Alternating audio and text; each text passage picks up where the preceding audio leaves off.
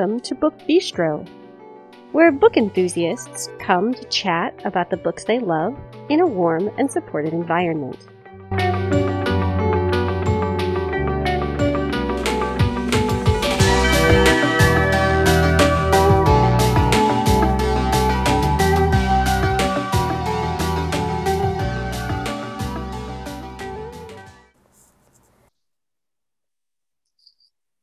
Today is Friday, June 10th, 2022. This is Shannon, and tonight I'm here with Natalia, Stacy, and Brooke, and we are talking about books featuring food. I think we originally had said food or beverages, but I don't think we have any beverages. Um, no, I think they're all food. So, food books. Um, we did an episode like this last year and had a lot of fun. So we are revisiting it. We are going to get started with the usual housekeeping information. Then Stacy will start us off, followed by me, Brooke, and lastly, Natalia. You can find us on Twitter and on Facebook by searching Book Bistro Podcast. You can always post just on the Book Bistro timeline. Some of you have done that. I'm always so happy to see when you've published posts there. You can join our Facebook listener group where you can chat with us as well as with other podcast listeners. You can keep an eye on some of what we're reading. We usually update you each Wednesday with a look at our current reads.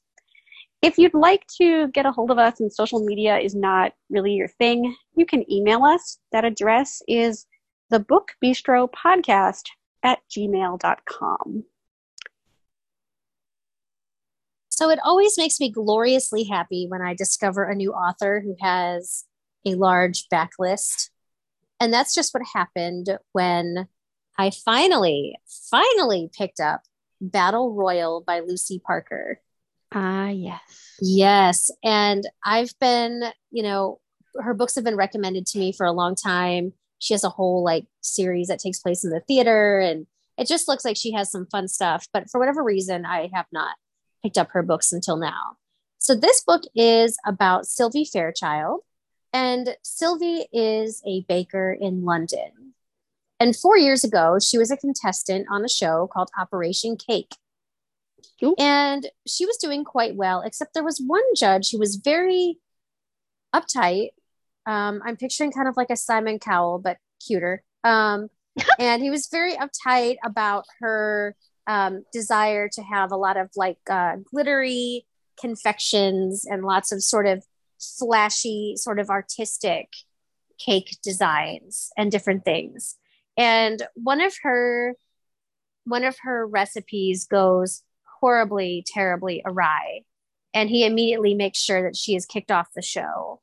Sylvie mm-hmm. of the pink and lavender hair and bright, sunshiny personality now it's been four years and because of the the fame that she garnered from being on operation cake it gave her the ability to open her bakery finally which she calls sugar fair.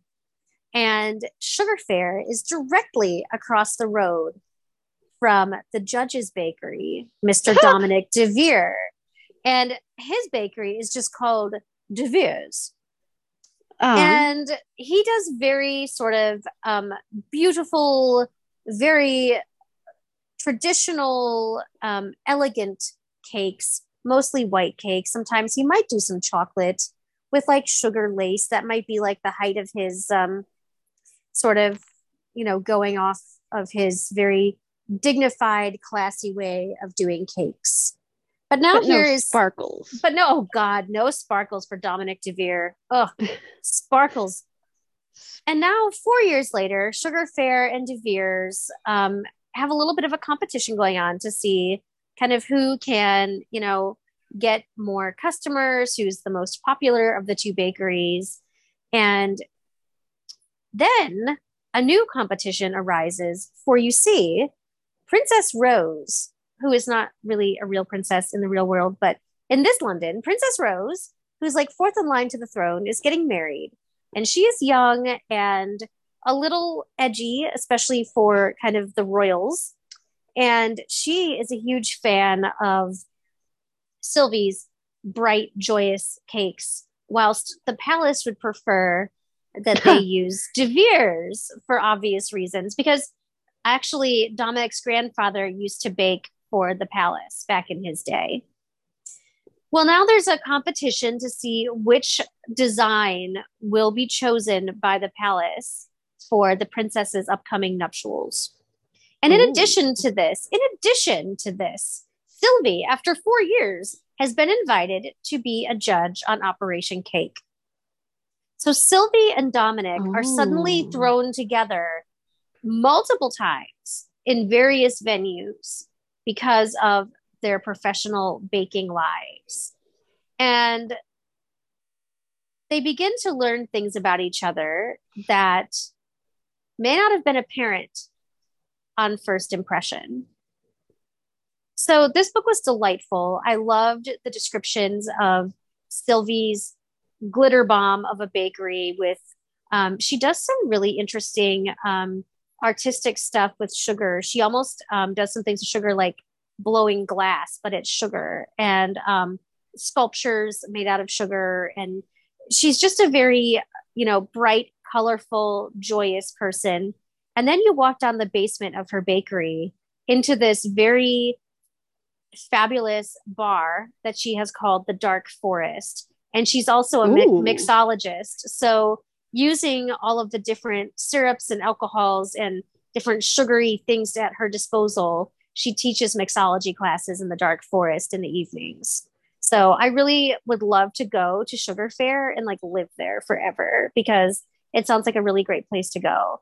Whereas across the street in De Vere's, it's very elegant and classy and monochromatic and you know white and um, um, just very very classy different. and very different from the color explosion that is sugar fair. And somehow these two rivals learn how to work together and sort of like i said learn that there's more to both of them than what is on the surface. This book is delightful. It's wonderful. Um, if you enjoy reading about cakes and decorating cakes and desserts and um, alcoholic drinks that include amazing, interesting things. Mm. And if you mm. enjoy reading like the grumpy sunshine dynamic, which is like one of my favorite things, and enemies to lovers, this book is for you. It's my first Lucy Parker book, but will very much not be the last. So, this again is Battle Royal, and it's Palace Insiders Book One and it is by Lucy Parker. I am definitely I have, adding this one to my so TBR. Good. It's so good. I have this one, and I have Act Like It, uh, which is the yes. first in her London celebrity series um, set in the theater. She sounds like an author that I'm going to be interested in. Yeah, she kind of reminds me of um, Jenny Colgan with more sexy times and a little bit more focus on the romance. Ah, um, okay. So it's June and Pride Month. And so my first book plays very nicely into like adding things to your Pride TBR list, as well as being a delightful foodie romance set against the backdrop of a cooking competition oh. like reality show. Yes. Yes. I can't so wait for you to talk about this. Sorry. We have Love and Other Disasters. This is the debut novel by Anita Kelly. It came out in January of this year, and I loved it so incredibly much. So this is it the story. Amazing. It is so so good. So this is the story of London, and London is non-binary they have recently kind of come out to their family and have talked a lot to the people in their lives about their pronouns and kind of how it feels to not quite feel right as a woman, but also not really wanting to transition to being a man. So London has decided that she is going to end up on this show. Um, it is called Chef Special. And London has been cooking for quite a while and is, you know, in, in a lot of ways, like very very skilled at what they do. London has an identical twin sister who is one of their biggest supports. Oh, good. And so it's really hard for London to kind of go, you know, they they come from Nashville, um, kind of from like the bosom of this very successful family.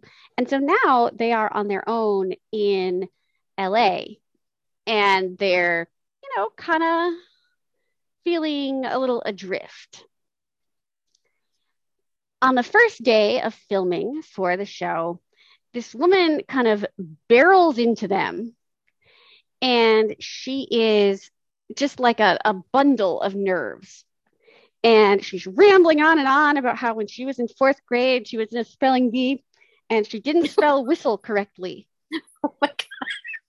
And London is just kind of looking at this person like, what, wow, like what's, what, what happened to you?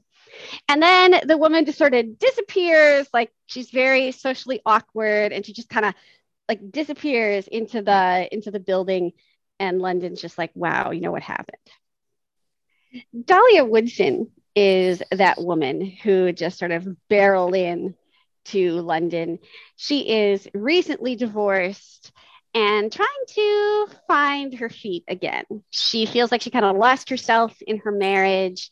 Um, her husband was very successful, very business oriented, and he expected Dahlia to play a very specific role in his life. And Dahlia just never really felt like she could do that. Um, now that she's divorced, she has decided that she really wants to explore her passion for cooking. And unlike a lot of the people on Chef Special, she is a self taught cook. So she feels a little bit disadvantaged coming into a reality show like this, where people who have been cooking you know, for years and years are here to showcase their talent. And she has learned from trial and error and YouTube videos. So she is right in front of London as far as their um, their cooking stations, and so the two of them eventually form a friendship that develops into something more as the competition goes on. However, it is very difficult for London being out as non binary on the show. Um, people, most of the contestants are pretty cool with it, but there are some that have kind of nasty things to say. And this has unfortunately leaked through into the audience. And so there's a lot of like online commentary that isn't great. And so Dahlia is feeling kind of torn because she has a lot of feelings for London, but she also knows that if she kind of steps out on that limb with them, like it can possibly have a negative effect on her own like chances on the show. So this is kind of a coming into your own story. Both London and Dahlia are trying to figure out like who they are in a world that doesn't necessarily want to accept either one of them for for who they are like for different reasons but it's also a story of two people coming together kind of despite the odds and really giving in to their feelings for one another despite things that could stand in their way i think it does this particular thing so well um, Anita Kelly brings both characters to life very nicely. You feel like you can identify with both of them. You understand the conflict that both of them are facing. Um, and you can also like take a step back and see when one or the other of them is acting sort of irrationally and you you can understand how that happened but you can also understand like why it, it shouldn't have um, it is just a delightful book, lots of descriptions of cooking, great food, like everything from delicious seafood to mm. mouth-watering desserts. Um, I just, I loved everything about this. She has another book that's either coming out like toward the end of the year or the beginning of 2023 and I am super excited for it. So, this is Love and Other Disasters and it's by Anita Kelly. So, my first book tonight is Kiss My Cupcake by Helena Hunting. And honestly, the title is the first reason why I picked this book. I don't normally read um, contemporary romance, but this one is a rom com, and also that title, it's had to read it. So, our main character's name is Blair. Um, Blair is opening a cupcake and like a cupcake and cocktails place. Ooh. Um, she has everything planned down to a T. Um, she has all of the Instagram worthy shots already planned out. She has everything like set up in her shop the way she wants it. But she did not plan on Ronan having a bar next door.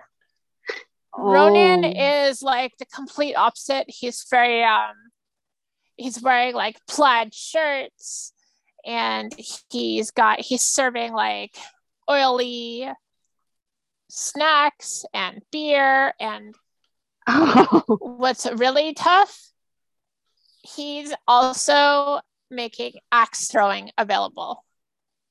Axe and you want to know yeah and you want to know where this axe throwing is going to take place? Right think... against the wall of blair's shop I don't think so, drunk people should be throwing axes. I know, eh? So at one point, I guess they were doing some axe throwing, and all of a sudden, like she has all these. I think they were like shot glasses or like these fancy little glasses, and they like all like flew off the wall and smashed. So you can imagine how oh. upset she got. Oh. So she's not really very happy with Mr. Ronan. And to make things worse for them, there is a competition that they are both involved in and where they could win a whole bunch of money in order to like help them fix up their shops and stuff. So they're both being just starting. They are really, really wanting this money. So they start like working and they're like kind of going against each other. Like she'll throw a let's do some frosting comp like lessons. And as, as i said he'll be doing axe throwing. Um she'll offer like cutesy cupcakes and adorable like jello shots. And he'll offer a poker night.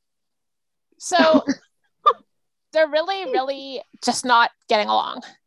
But then something happens on their street like somebody comes in and wants to buy up some of the stores for and it's going to cause both of them a lot of trouble. So they team up. So they decide that they're going to like throw say like every other friday one of them will host. So like they'll together they might host something at the cupcakes and cocktails shop. And then oh. the next oh. week they'll do like a team like where they do it at the like the bar. So it's really neat to watch them kind of come up with these ideas. And then also as you can guess there's a little bit of romance kindling ah, as we go along. So if you want to see what happens you will have to read kiss my cupcake by helena hunting I'm still like having trouble with the axes. Right, I am too. Um, I just don't know. No, well, I, a lot of bars do. I know, like a lot of old bars. I don't know if they still do, but I remember like a lot of old bars used to have like dart boards. So you can imagine, yeah, people playing darts and being drunk. So I can only imagine how bad it's going to be if you add in an axe. I just don't know axes, like drunk mm. people and axes. Sounds a little perilous, uh, concerning. So, my first book today is going to be How to Bake a Perfect Life by Barbara O'Neal. Because Yay. I feel like a lot of us associate food with our mothers. And what is better than reading about mother daughter relationships and how complex they can be and food. At least that's something that I enjoy. I really, really enjoy uh, personally analyzing how mothers and daughters get along and sisters too. But in this particular one, this is all about mothers and daughters. And everybody who has read Barbara O'Neal knows that she writes books that are so food heavy, but in the best way. And in this particular book, we're talking about homemade bread and a professional baker. Now, I I'm not much on like uh, I don't eat many sweets, but I love reading about the process and everything to do with um, the people who do bake sweets and how passionate they are about it. So I really enjoyed this. So this is about a professional baker, Ramona Gallagher, and she's a master of this art, and she feels that baking has really saved her whole life. Like she had a baby when she was 15. Um, she had a really endless family feud, understandably, because of this and other things that I will not spoil. But now her bakery is threatening to crumble around her, literally. Like uh, the bakery is this rambling Victorian place that she inherited from her grandmother, and she has put everything in her life to work towards building this. But it's it's it's rambling, it's crumbling, and those of you who know about Victorians and old houses. They're gorgeous, but they're really costly to fix and to maintain. And then um, something even worse happens.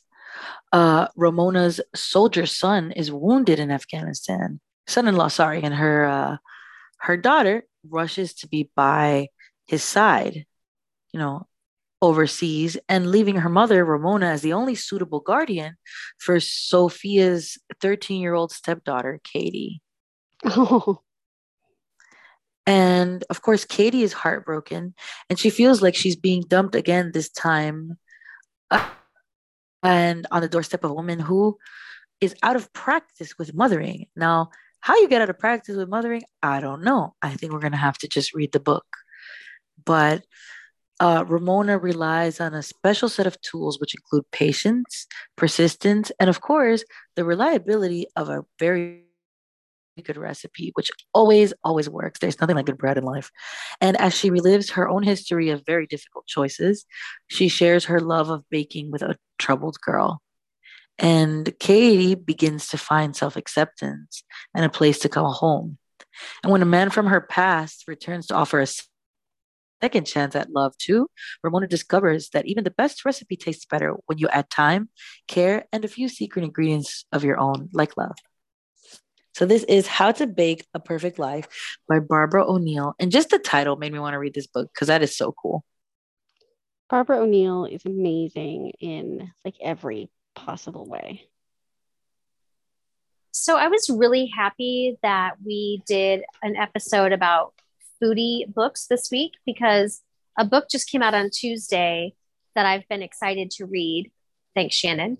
And um, I I grabbed it up on release day and I did not regret it at all. It's a new to me author. So this book is A Proposal They Can't Refuse by Natalie Caña. And I'm sorry if I said the last name incorrectly.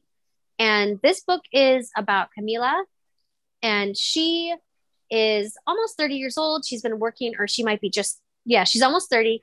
And she's been working in her family's Puerto Rican restaurant for all of her adult life. And the book opens with her uh, rushing into an office to ask what someone has done wrong now. And so I sort of at the beginning, I was like, okay, is she talking like about a child? Like, is she at school? No, she was at a retirement facility where her grandfather and his best friend had gotten in trouble for breaking rules. Again, they switched out the decaf for um, full caffeine coffee, which caused an issue for some of the residents. And so they keep getting they keep getting yelled at. And I'm like, already have a, a case of the church giggles, like reading this, like cracking up, going, "Oh my god, she's like in this like retirement facility. Like and these octogenarians are getting yelled at like by like the the director for like causing mischief. And then so right away i was like okay i like these grandpas both of them and um, they've been best friends since college. And so you know she's trying to tell them like look you, you can't you can't like keep staging all these rebellions. Like you chose to live here. So now that you're here, you, you have to play by the rules. And she's all like, you know, trying to do that. And she knows she's going to be late to work at the family restaurant that day. Well, then, just as she's getting a full head of steam built up about this, in walks Liam, who is the grandson of her grandfather's best friend. And Camila and Liam were best friends as children until something happened. And now basically they're enemies. Oh. And which is a little awkward because the families are together all the time for different family functions. And the family restaurant, the Puerto Rican restaurant that Camila's family owns, shares space in the building with Liam and his grandfather's Irish whiskey distillery. So obviously they're in pretty close quarters most of the time. Well, later then, Liam's grandfather drops quite the bomb on Liam when he informs him that he has stage four cancer and he is not going to seek treatment for his cancer. But Aww. before he goes, he wants to see Liam married. And so he would like Liam to marry Camila. And the grandfathers have decided that if this does not happen, they're going to sell the building. And so both families will lose their businesses. Oh. oh. as as octogenarians think they can do, just sort of like, you know, play chess with people's lives, apparently. Yeah. And yeah. so Liam and Camila decide after some foot stomping and hair pulling of like stress and frustration that they're going to beat these grandpas at their own game. They're going to enter into a fake engagement until after both Camila has had her restaurant um, in the fall food festival and Liam wins a whiskey contest that he has entered um, that showcases whiskey that his father made 20 years ago. So they have these like, you know, ulterior motives for being in this in this sort of situation. They're going to just kind of pretend for the families and just kind of get through it. And they're going to beat them at their own game. but as the fake engagement continues, obviously feelings begin to surface and they both begin to remember what made them friends so long ago. In addition to this, there's a lot of sort of family expectations that have to be sort of discussed. Um, there's secrets that have been kept that have caused pain and will cause pain until they are shared. And there are two people who have to learn that, you know, despite all of the chaos, love and a true relationship is worth all of the stress and anxiety and fear that that crazy emotion can or that big emotion can you know make people feel. This book i really really loved. Um, i i wish we'd had more in-depth descriptions of the puerto rican food because i love puerto rican food and i wanted to hear like some of the savory recipes that she made. Um, and you know but what i did really love is the descriptions of the whiskey and the different types of whiskey and how then it was used in cooking in addition to what it tasted like um, when it was being tasted. Um, I know that sounded kind of redundant, what it tasted like when it was being tasted, but during tastings, they would describe the different whiskey profiles, and I found that fascinating. And there was some discussion of the distillery process, distilling process for whiskey. So this book um, was a delight from start to finish. I love Enemies to Lovers, which is obvious because I've now talked about two of them. I just, I love books that talk about food. I love ethnic food books. I love books that talk about um, bars and whiskey and all of those things. And this book went surprisingly deep. You think it's going to be this frothy little rom com, and it, while it has some delightful moments and the grandfathers are lovely and funny and all of that, it's a lot about different issues that can come up in a family and different secrets and you know different sort of expectations that families have that might actually be hurting the person that those expectations are placed on. So it went way deeper than I was anticipating. So if you want to read a really delightful book by, um, I believe this is a debut novel. Is I, um, definitely pick up A Proposal They Can't Refuse by Natalie Caña. It is absolutely delightful. I'm on You have hold for sold this book. I am going to be adding it to my TBR. Yay! I'm so glad. And you're on hold for it, Shannon? I am. I put myself on hold for it a couple weeks ago, like before it actually came out. So it should be um, finding its way to me pretty soon. So my next book is also about familial expectations and yay. family rivalries and delicious food. This is Ramon and Julieta, Love and Tacos, book one by Alana Quintana Albertson.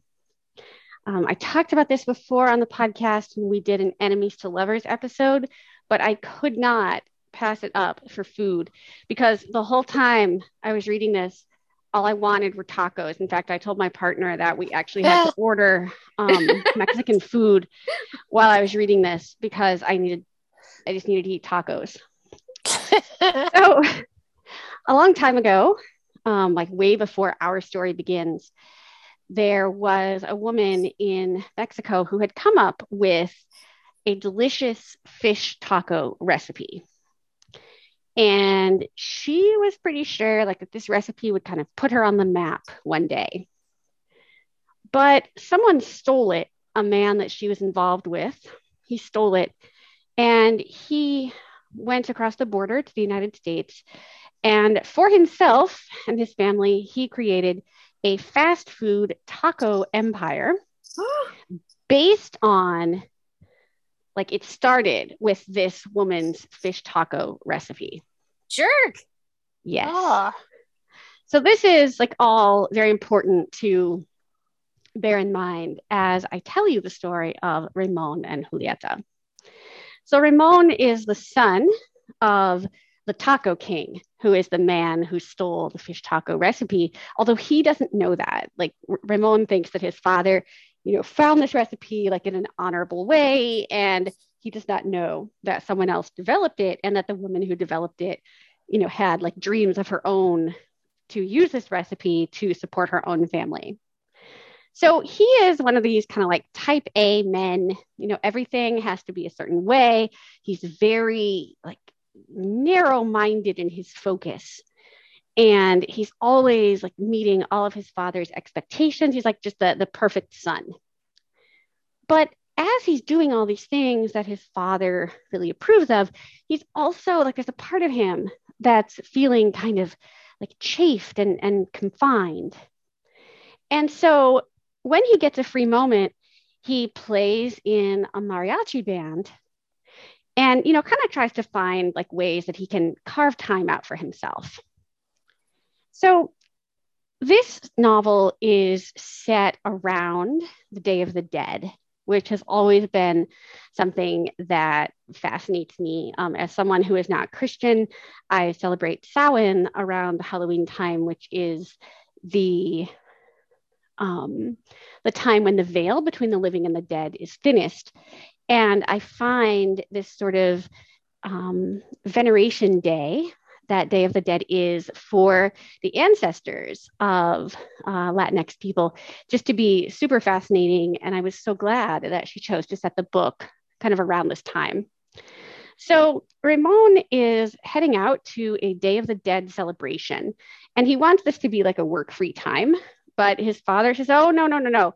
You have to go and talk to the mayor because you see, he is getting ready to open up a new branch of his Taco King empire.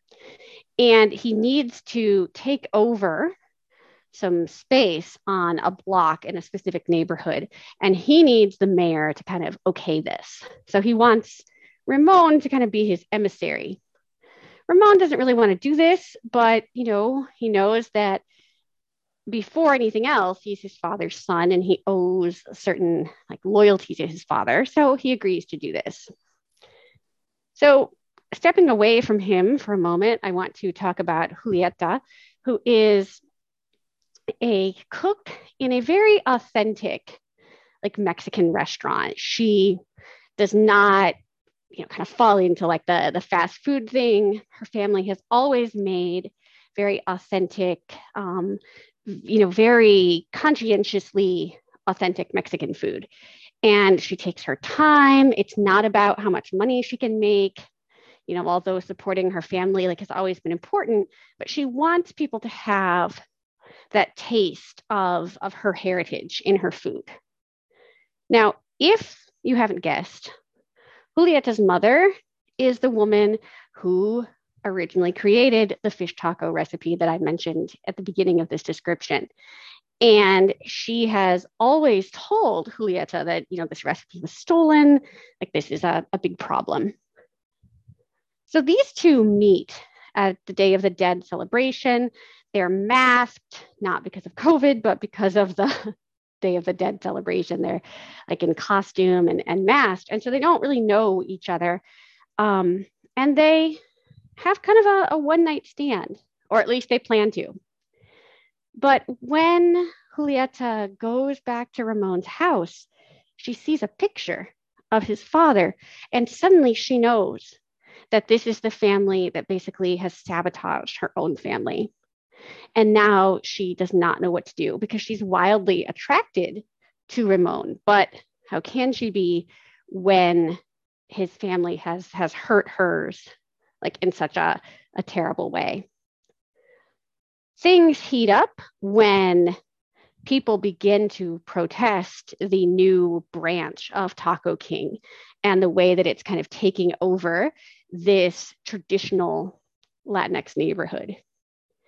Um, so this has a little bit of like a, a social justice flair because you know they don't want kind of the big like fast food business coming in and taking away all of the sort of you know smaller like family owned businesses not that the fast food thing isn't a family owned business but it's like huge and corporate and a lot of people aren't fans of that so this is like an enemies to lovers book. It's a book about, like I said, family rivalry.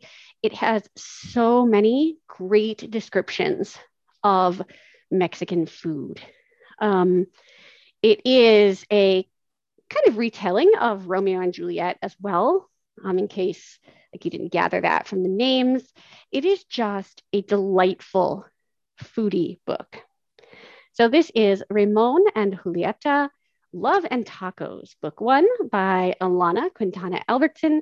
The second book, which is also a Shakespeare retelling, uh, will be coming out, I think, in the fall. You told me about this book, or I, during the Enemies to Lovers episode, I put it on my TBR, yes. and I haven't read it yet.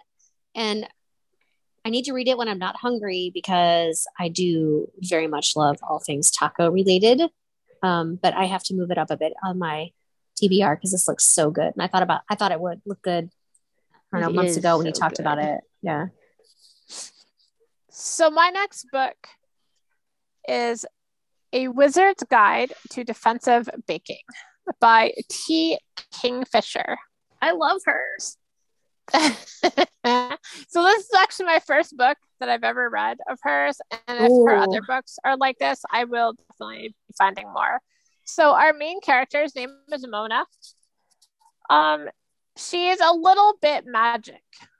So there aren't a lot of magic people left um, in her area, and everyone kind of has like that does have magic has just a little bit. Like so, one of her friends is able to heat up something. So if they have like a their coffee got cold or whatever, they could heat it up for themselves. Oh. Um, Mona herself, um, her special talent is she can make gingerbread men dance, or she can also make bread that's a little bit like not quite fluffy enough. Well, she can make it more fluffy.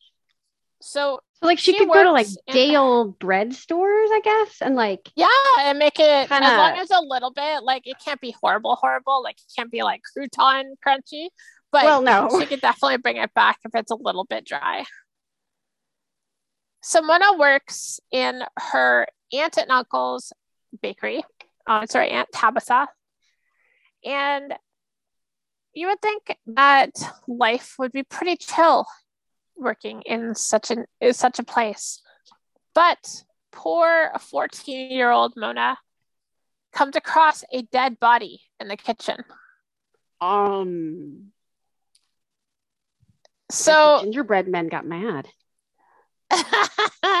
so she's kind of like shocked. She's like, "What the?" So she, she, she's really funny. She turned around and then she turns back. Like, "Yeah, still there." And then she realizes that she needs, like, she needs help because she doesn't have anything to call anybody.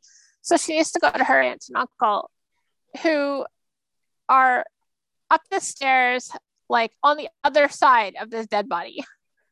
So Oh. she really like is hilariously trying to get over this body, and she's like, "Come on! Like I always do this walk all the time. I can do it in my sleep. Like what? So like I just have to hop over this person, and I'll be fine." So she finally gets herself. Her aunt calls the authorities, um, and then the Inquisitor discovers that Mona is a little bit magic, and decides to take her to the palace to be judged. Oh. So he's thinking that she did this because, well, I guess he has something against magic people. So she goes to the castle, um, the, the palace, and she gets to meet like the Duchess and her like right hand man, and then also some other people. And she's sitting there like she's terrified. She's 14 years old. She's never been like in trouble, and she really tries to like live under the radar because she doesn't want to get caught. Because a lot of things happen to magic people right? So Clearly. she's like shaken in her boots um, but after some discussions the duchess decides that the inquisitor kind of jumped the gun and so lets mona go. So the palace is kind of like in the middle of nowhere but the guards just like put her outside the door and say like hey can you leave now so it takes her like three hours or something to get close to home. Um, and she, it was kind of neat to see these little communities that she was walking through where you meet other people that are magic. So there's this woman, her name is Necro Molly or something like that, because she's a necromancer. And when Molly comes up to Mona, she's riding a like skeletal horse. Oh, like in uh, the Shannon Mayer series. Yeah, yeah, I loved it. I thought it was hilarious. So yeah, so they Molly being really protective of Mona helps like walk back to the rest, like walk the rest of the way to their back to her aunt's um bakery. So they get back. And so she's chatting away with Molly and she's learning stuff. And then a few days later, she realizes that there's things happening to magical people because a lot of people are going missing and she doesn't know like she kind of starts looking into it and she realizes that there's an there's an assassin that's taking out magic people Oh. so one thing with this book it's a lot about like someone who doesn't want to be special or doesn't want to be the hero having to step up and be that hero that they don't really want because they just kind of want to just live their own life but they gotta step up and do that. So i really loved this book. Um as i said she is able to animate um her gingerbread men. um, she's able to do some things some really cool things with other baked goods. And i just thought it was it was a very cute book but also i was i loved the lesson because sometimes even if we want to kind of like stay back and just be ourselves sometimes we gotta step out and kind of stick up for others. And that's kind of what mona has to do. So this is a wizard's guide to defect defensive baking and it's by t. Kingfisher. She has written a ton of books, and I've never read any of them. So the next book I'm going to talk about is the first book in a series. And this is a cozy mystery series. I know cozy mysteries are not for everyone, but man, I really like them.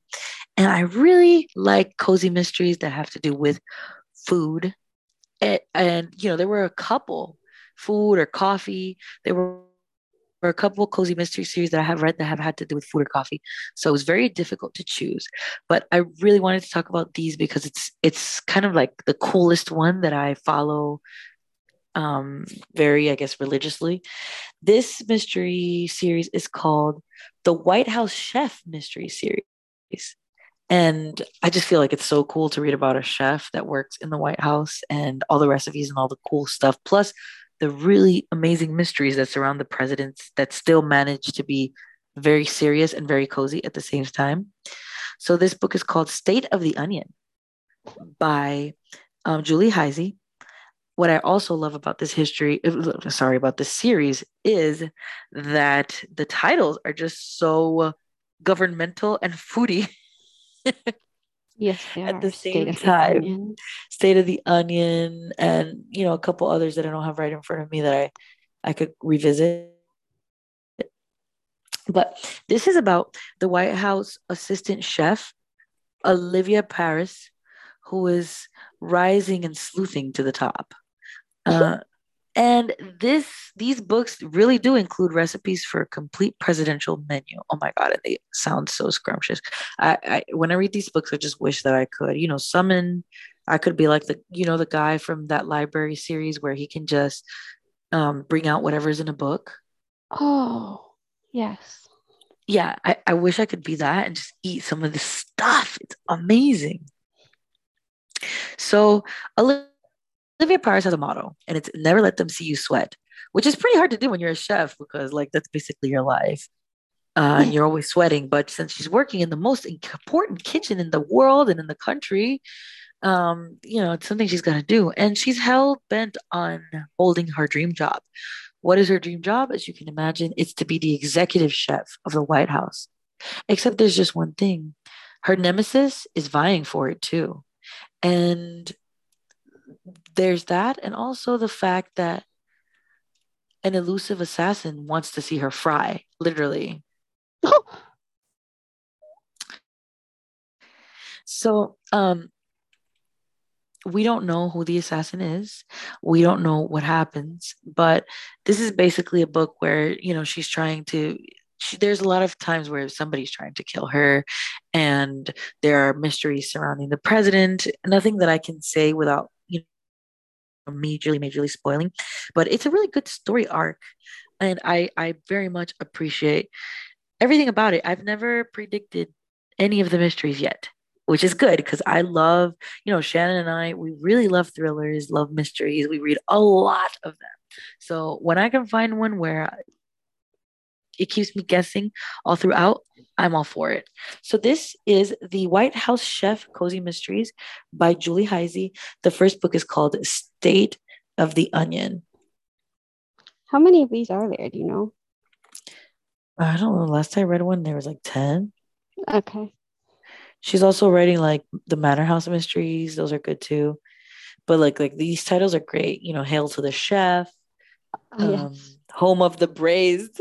I mean, I can't with these titles. There are so many good, like cozy mystery titles that have like really great puns in them. My final book of the evening, I really struggled with because I had to I had to get over the fact that I can't keep talking about the same two books over and over again because I've talked about Tif Marcelo like 5,000 times, so I couldn't talk about that. And any chance I get, I talk about Accidentally Engaged by Farah Heron. So I couldn't talk about that. And I'm like, oh, what am I, I going to talk? I know. And her food is like, her food descriptions are just like so sexy. And I wanted I almost that did the book again. factor for this. I know. Then I figured there wasn't enough of like the the restaurant like wasn't a big enough um like part of the plot so part I didn't do it. Well, so for my third book I was like, well what can I talk about that feels just a little bit different than what I've read so far. So I decided to talk about The Lady Gets Lucky, and it's Fifth Avenue Rebels, Book Two by Joanna Shupe. This book, I know, I love Joanna Shupe so much. and this book is about Alice Lusk. And Alice, Alice, Alice, Alice is a very quiet, shy young woman who is very much under the thumb of her domineering and, dare I say it, bitchy mother. Oh. And so the beginning, they're at a house party, which is never my favorite in historical romance, but you know, you do what you must. And so like house parties. I know you do. I just it's almost like ballrooms. It's almost like ballrooms with potted palms for me. Ugh. But anyway, no, no. I digress. So Alice and her mother are at this house party. And while she is there, she is told by another young woman at the party that Mr. Christopher Ward, who goes by Kit, is someone who um, basically knows all the ways of flirting, that he's basically this rogue that she's to stay away from because he can basically flirt anyone into, you know, forgetting how to be a good girl and, and to become more of a like a minx. and Alice kind of likes this idea because she is so this is this is her second season now in New York. She's from Boston. And every year she comes to New York. She stays in a hotel and she, you know, stays there and, and her mother is just dreadfully terrible to her. And all Alice wants is to marry for love. She doesn't want to marry someone who's just going to marry her because she has this ridiculously huge fortune. She doesn't want to be bought. And so Fair she enough. decides, yeah. And so she decides she's going to approach Mr. Kit Ward, um, rogue extraordinaire, and she's going to ask him if he would give her some flirting lessons so that she can learn how to attract a man to her. Because, oh my God, the thought of like another season with her domineering mother is making her just all a flutter. She can't do it. Well, Kit meets Alice and is immediately drawn to her quiet beauty, but very fierce spirit. And he at first tells her that, you know, no, he's not going to teach her how to flirt because, you know, he would ruin her reputation. And basically, in his mind, he thinks he's not good enough for a woman like her.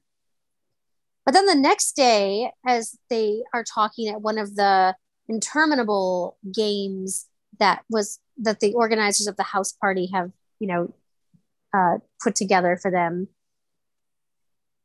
Alice finds out that Kit is opening a supper club with a friend back in New York City. And he's hoping to get a specific chef to, if nothing else, share some of his recipes with, with the restaurant, with the supper club. Well, Alice, who secretly loves nothing more than cooking and baking, knows this chef very well because he used to cook for her family before moving to this hotel in New York City where she stays. And so when she can sneak away from her mother, she goes to his kitchen and he's taught her all he knows and all of his recipes. So once she gets permission from the chef to um, purchase some of his recipes, that Kit can purchase some of them, they share lessons. So she gives him recipes and he teaches her the ways to a man's heart, how to flirt, how to be more attractive to gentlemen. Well, as is so often the case in historical romances with this setup, as he's teaching her how to flirt and how to be, you know, more sparkling to a man and how to get to catch a man's eye, he is falling for Miss Alice Lusk because she is everything kind and big hearted and warm and just all the things and, and just very a, a quick study and oh my god the way she flirts is like nothing he's ever seen once he's taught her how to do it. But they decide that you know at the end of the house party so will also end their sort of friendship because back in new york city you know the, the two of them really shouldn't cross paths if alice wants to marry because it would be very scandalous for them to be together obviously things never go according to plan and back in the city, there's an issue with um, the supper club, and that is that he cannot get a chef to um, recreate the dishes that he has commissioned for the sort of soft opening that he has planned for 50 influential men. Oh dear. Well, he is able to convince Miss Alice Lusk to sneak away from the hotel for three days to help him Oh. cook all of the dishes, right, for this supper club event. And as Ooh. they cook together and continue their flirtation together, Sparks They both- begin to fly. well, sparks continue to fly until, you know, and um, so you know and and they're both just so falling for each other and you know kind of wishing things could be different but both too afraid to figure out how to make a relationship work. I love this book a lot. It's um it's a book about a young woman kind of coming into her own and learning how to see her own self-worth. Um, it's about how she finds um, female friendships that helped kind of bolster her around her domineering mother. It's about teaching her that it is okay to go after what she wants and to fight for the dreams that are important for her. So I love all of those things. It's also about a man who, on the surface, seems to be very, um, just, you know, kind of a rogue and sort of like shallow and makes everyone happy. And, you know, that's sort of what he does. But beneath his surface, his kind of shallow surface, there are depths, incredible depths, and some pain from his childhood um, and his family, and the expectations that his father never had for him, which causes some um, sort of self esteem issues that you would not think he would have by looking at him. There's also some really interesting descriptions of food and sort of the restaurant scene in the end of the 19th century back in um, Gilded Age New York, where you know it's fine for women to be amazing cooks at home, but you know, God, heaven forfend a woman actually, you know, be the head of a grand kitchen at a restaurant or a hotel. It's just not heard of. So all of these things made it a really interesting read for me. And what I really loved about it is it's about two people learning how to discover that they are enough as they are and that they can be loved for who they are. And then there's some great cooking in it as well. I love Joanna Shupe. If you have not read anything by her, please do. She is a historical romance author that, um, despite the fact that I don't read many historicals these days, I, I love her books and I love her stories, especially the ones that she has set in Gilded Age New York. So, this again is The Lady Gets Lucky, Fifth Avenue Rebels, Book Two. I think gonna be there's looking only for this book. Yes. I think there's only one series that she's written, which is her first one, which is like the oh Oh the yeah, but I haven't read that one. Like the Harlot Countess or like the yeah, and the courtesan something and- Duchess. yeah, Yeah. I haven't read those. Um, I think those are the only ones that are set in England. I think the rest are all in New York. So, my last book tonight is also a historical, although it Yay. is set in kind of an alternate 1830s London. This is My Fine Fellow by Jennieke Cohen. And I originally read this for our retellings episode. And yet, when we decided to do food, I knew that there couldn't really be a food episode without this particular book. So, this is a gender swapped reimagining of My Fair Lady. Oh, And it has so many like awesome nods to the original, but also does like some really nice, fresh things with the story. So, the setup is 1830s London. There are these people called culinarians who are women of like not necessarily like nobility, um, but not quite working class, like kind of upper class women, like of good families, but not necessarily with titles. And these women go to these like special schools to learn all kinds of things about the art of cooking. And instead of like celebrities, you know, like we have now, like actors and singers and all this, the, the culinarians were sort of the the celebrities of the day. Ooh. So the two female main characters are Penelope and Helena. And they are both culinarians, kind of at like the top of their class. They're best friends. Helena is this very demanding, very focused, very skilled cook, but she has a very hard time seeing things like outside of herself. Like her worldview is pretty much that the world revolves around her. Um, her family doesn't really show her a lot of attention. They let her do whatever she wants, but they're not like present for her. Penelope is of Filipina heritage. She cooks, she wants to introduce like flavors from around the world to the people of England. She says, like, it's fine to cook traditional English food, but she thinks it's important for people to know that people in other parts of the world eat differently. And she wants people to embrace this like more than they do. They are entering kind of their, their last year of schooling. They're like 17, 18 years old. And they are looking for a way to sort of like make a splash. Um, Penelope is working on this like flavor profile where she highlights different types of flavors from around the world and researches kind of how they came to be. Helena is looking for something a little different and she finds it in Elijah Little, who is a Jewish boy who is kind of a street vendor.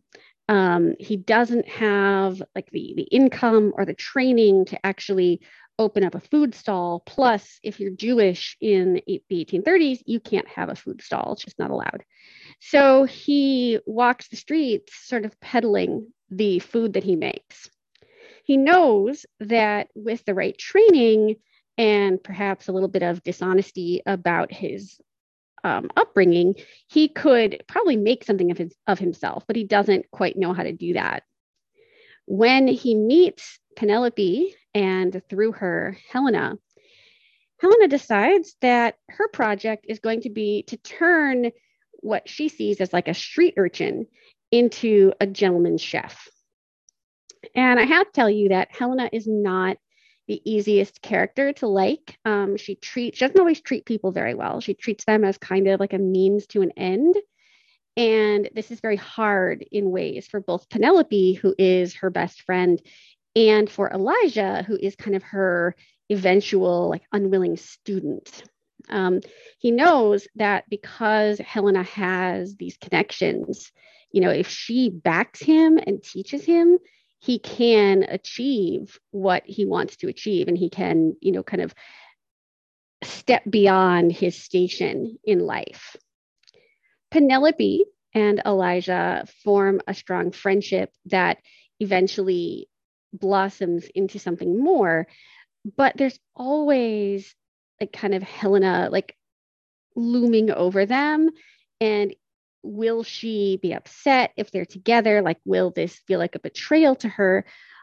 And then there's also Penelope's kind of need to assert herself and stop people from viewing her as kind of a second class citizen because she's not white.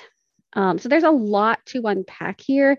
It is at its core like a very fun, um, delightful romp through like all kinds of great food and these competitions to sort of show that Elijah is a gentleman chef. They end up uh, competing for a spot to cook for like the princess's um, royal wedding.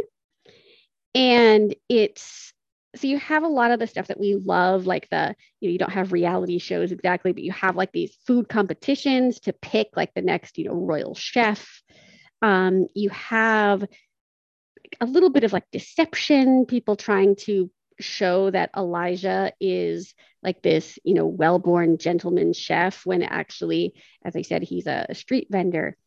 Um, but then there are also some deeper themes here of race and class and what kind of things like English colonization has done to like the places that they've tried to colonize and how people are are viewed. Um, it is a YA romance, like I said, a gender swapped retelling of My Fair Lady. It is delightful in every way, but if you kind of look beneath the surface of the book, you see those deeper themes that I think are incredibly important. Um, this again is My Fine Fellow by Jennieke Cohen. Um, her first book is like a retelling of Pride and Prejudice that I have not read yet, but want to. This looks really good to me. I don't remember you talking about this for retellings, but I love everything My Fair Lady. So this ha- and and food. So this yes. definitely has to go on my list. Even though you know I have a bit of a thing about YA, this sounds like something I could definitely definitely get behind and, and, read and love. Like it's a historical YA, so I think it yeah lacks some of the things that you like often object to in YA. Okay, so my last book tonight is The Chocolate Maker's Wife by Karen Brooks. So this is a historical fiction. It's set in mid 1600s in London. So our main character's name is Rosamund, and she was born into a poverty situation. Um, her family isn't well off at all. They run an inn um, it's not a very successful inn, but they do run it. Her stepfather and stepbrothers are not nice to her. Um, they don't treat her very well. And her mother really kind of is very dismissive. She doesn't really care much for her. So Rosamund is out on, she kind of takes off and she's out running and she's taken off and she's having a good day because she doesn't have to spend time with around her mom or her family that doesn't really care. And then her stepbrothers find her and they start mm-hmm. chasing her. And she knows that something is going to happen if they catch her. So as she's running, she comes across a road and she gets hit by a carriage. Oh. Sir Everhard and his driver are out for a drive. And he's kind of horrified because this young girl is just laying there and he's like worried that something is that maybe he killed her. So he gets out of his carriage and his driver and gets his driver to check her out. And she's she's good. She's okay. She's scraped up and whatever. But they're noticing bruises on her arms and he realizes that she's got must have this really hard life and he gets a closer look at her and he's like, "Oh my god, you look like my daughter who has who died. So he ends up taking her back to her inn because he wants to make sure she's okay and gets back okay because he's worried about concussion. Um, and at the end, um, her stepfather knows that this guy has to have a lot of money, so he gets all like pompous and showing off and kind of saying like, "Oh my god, I can't believe you're around my young daughter and just kind of saying all these things. Well, her parents end up kind of working them in to marrying her and taking her away and buying her. Pretty much like give us money and we'll give you give her to you. So Ooh. he doesn't really want to leave her anyway because he knows that she's having a really horrible life. So he agrees them to take her off and marry her. And she gets back to his estate. And he tells her that he's not really interested in a formal relationship. Um, he just wants her to kind of help her to have a good life. What we don't know at this time, anyway, is that he has like a he's he has this revenge plan that he's going to use her as part of this revenge plan. Oh.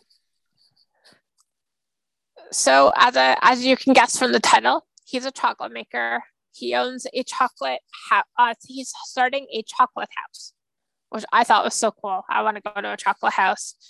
Um, so at this chocolate house, it's for uh, men to come and to talk to other men. So you get a lot of like the more rich people coming and chatting and just getting to know and see what's what. And what they're drink they're drinking this like delicious chocolate. Everhard is running this chocolate shop and he's getting ready for like it to open. So he has stolen, well, kind of like bribed away um, a famous chocolatier from Spain. So Rosamund is pretty excited about this because she's never had chocolate before and she wants to learn all about chocolate and she's heard about it, but she's never had it. So it's really cool. She goes to the shop with uh, Everhard and she gets to talk to Philip. He, um, Phil, he's the chocolatier guy, and he is he gives he, her this like chunk of like cocoa and says, Here, taste this. So she tastes it. She's like, Oh my God, this is crap. Like, I can't believe um, you made me eat this. like, oh my God, does somebody have something to wipe, wash my mouth out? I can't believe people pay to drink this, to like eat this, right? And, and so they're like laughing their asses off because they know that, well, you kind of got to add sugars. And like, there's very few people that can actually eat it when it's that strong. So Phil puts together another concoction. He adds sugar and adds all these different things to it and then gives it to her again. And she's so nervous about trying it. She's like, oh my God, you guys already tricked me. I'm, don't want to do this. This is so gross. But she does. And she just falls in love. So from that day on, she starts wanting to learn as much as she can about chocolate making. And as she does, she starts like making up these like looking into different herbs and how they can help people.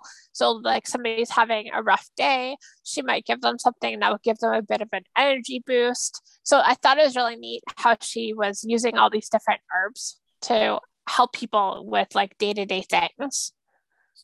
So, Everhard, hard, he ends up dying.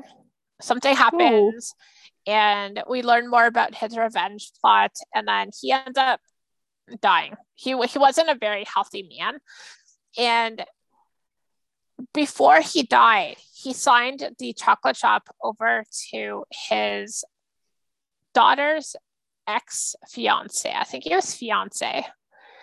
And there's a whole reason behind that that i'm not going to explain because i'll give away stuff.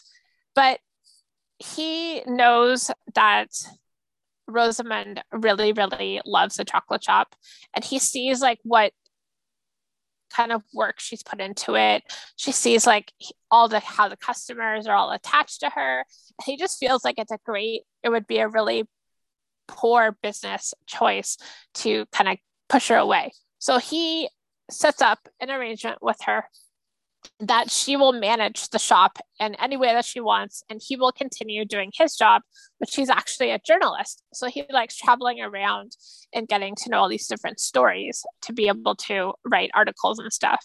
So he doesn't really want to have to worry about the chocolate shop so he gives it off to her.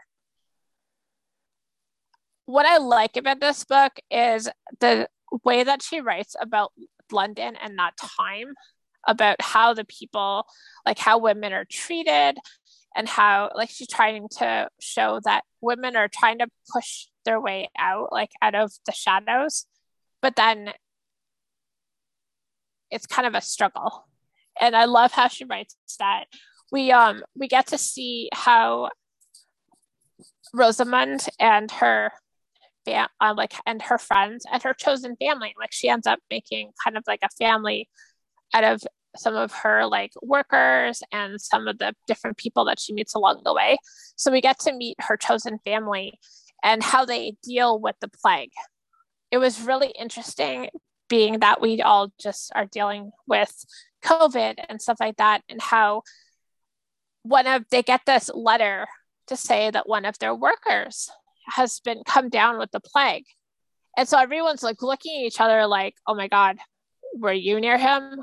Like where was he? What did who t- what did they touch? Blah blah blah. And i just remember thinking that when all like whenever i go into public i'm always worried about this or that. And then you'll end up like find out a friend oh, is anyone COVID. sick? Yeah and then you're like oh my god oh my god. So yeah so i thought that was really interesting. Um i loved the description of how the whole chocolate making process and how different things could help people I thought that was really cool. So this is The Chocolate Maker's Wife, and it's by Karen Brooks. She has so many like long, sweeping historicals. Um, there's something, the something of Bath that looks really oh, I good. think um, I think Amber read that lately. I think She so. read something with Bath in it. and then like there's the Lady Brewer of London. There's Uh-huh. um the the locksmith's daughter. Yeah. So the last book of tonight is my favorite of all the ones I'm talking about. So this is the book that you need to, you know, I, I don't know if you listen to us in your car or if you're you're working while listening to us, unote, or what you're doing, but you would not need to stop what you're doing. Uh, go get your tablet, get your phone, or go to your favorite bookstore and buy it. Or to the library because the library probably has it too. So this is Sadie on a Plate by Amanda Elliott. I don't know how many of you guys like to watch like uh, cooking reality TV shows. Um, I did, especially I, I watched a lot of Gordon Ramsay on airplanes, and I had a lot of fun. what was it, Hell's Kitchen? Is that what it was called? I think that is what it's called. Yeah, and oh my God, the best you know pork loin roast recipe. I got it from Gordon Ramsay. Um, I used to actually throw away the tips of the pork loins, so that was really helpful. And and I just really like. I would never want to be in one of these contests, but I love watching it. So of course I'm gonna love reading about it because I love reading books. It's my favorite thing to do ever. And this book is, you guessed it, about Sadie. and she's a rising star in a trendy Seattle restaurant that's called Seam. She's got a really interesting dream where I've never actually heard about this um, personally. So it was really cool to read about something uh, unique too. She really wants to uh, create unique, modern, and mouth-watering takes on traditional Jewish re- Jewish recipes because she feels like people don't see the Jewish recipes as, I guess, uh, classy. Now, I don't know where, you know, I'm not Jewish personally, but um, a lot of my friends are Jewish and people that I'm really close to, and they have cooked for me. And God, Jewish food is, um, you know, such amazing food. I mean, I, I would eat latkes every day if I knew how to make them, I promise. so the problem here with Sadie is that her boss is a famous chef and they were together and they had a very, very public breakup, which, you know, kind of messes up her career. She's sure that it's over forever and ever and ever. But she lands somehow a coveted spot on her favorite reality TV show for the next season. And it's, a, of course, a cooking show. And it's called Chef Supreme. Now, on the plane to New York, Sadie has sizzling chemistry with her seatmate, who's Luke, but she tells him that she won't be able to contact him for uh, the next six weeks. Uh, and they prolong their night with a magical, spontaneous dinner before parting ways. Or so she thinks. then she turns up to the set for the TV show the next day and she meets a shocking discovery about who Luke is. So not only does she have to try to save her career by winning Chef Supreme, but she has to ignore the simmering heat between her and Luke. But how long can she actually do that before the pot boils over? Hmm. and like this synopsis just does not do this book justice. This book was everything. First of all, all these amazing recipes from all the chefs. You know, it's not only Sadie, but um, just I I love these kinds of things. I I love when friendship uh, is displayed, especially female friendship. I really loved not only the food and you know the reality TV aspect. Every book that has reality TV that I've read, I've really really enjoyed. But you know, it, it really great great moments. But also, I really enjoyed how this book displayed how sometimes um, women, you know, women we can be very complicated towards each other. And I love the way that this book displayed that and solved it in a way that was just so great and evolving for everybody. I feel like I grew as a person reading how these characters evolved and solved some of their differences. So, this book, I'm telling you, stop what you're doing, you know, go buy it, borrow it, whatever you must do. Listen to it in your car, you know. Um, but this is Sadie on a Plate by Amanda Elliott. And I think Shannon read it and loved it yes, also. this book was so much fun. And this brings us to the end of our food episode. Thank you to Stacy, Natalia, and Brooke for coming up with such great books for tonight. Thanks, as always, goes out to Christine for all of her editing. And of course, we thank each and every one of you for joining us each week as we talk about all the books we love so much.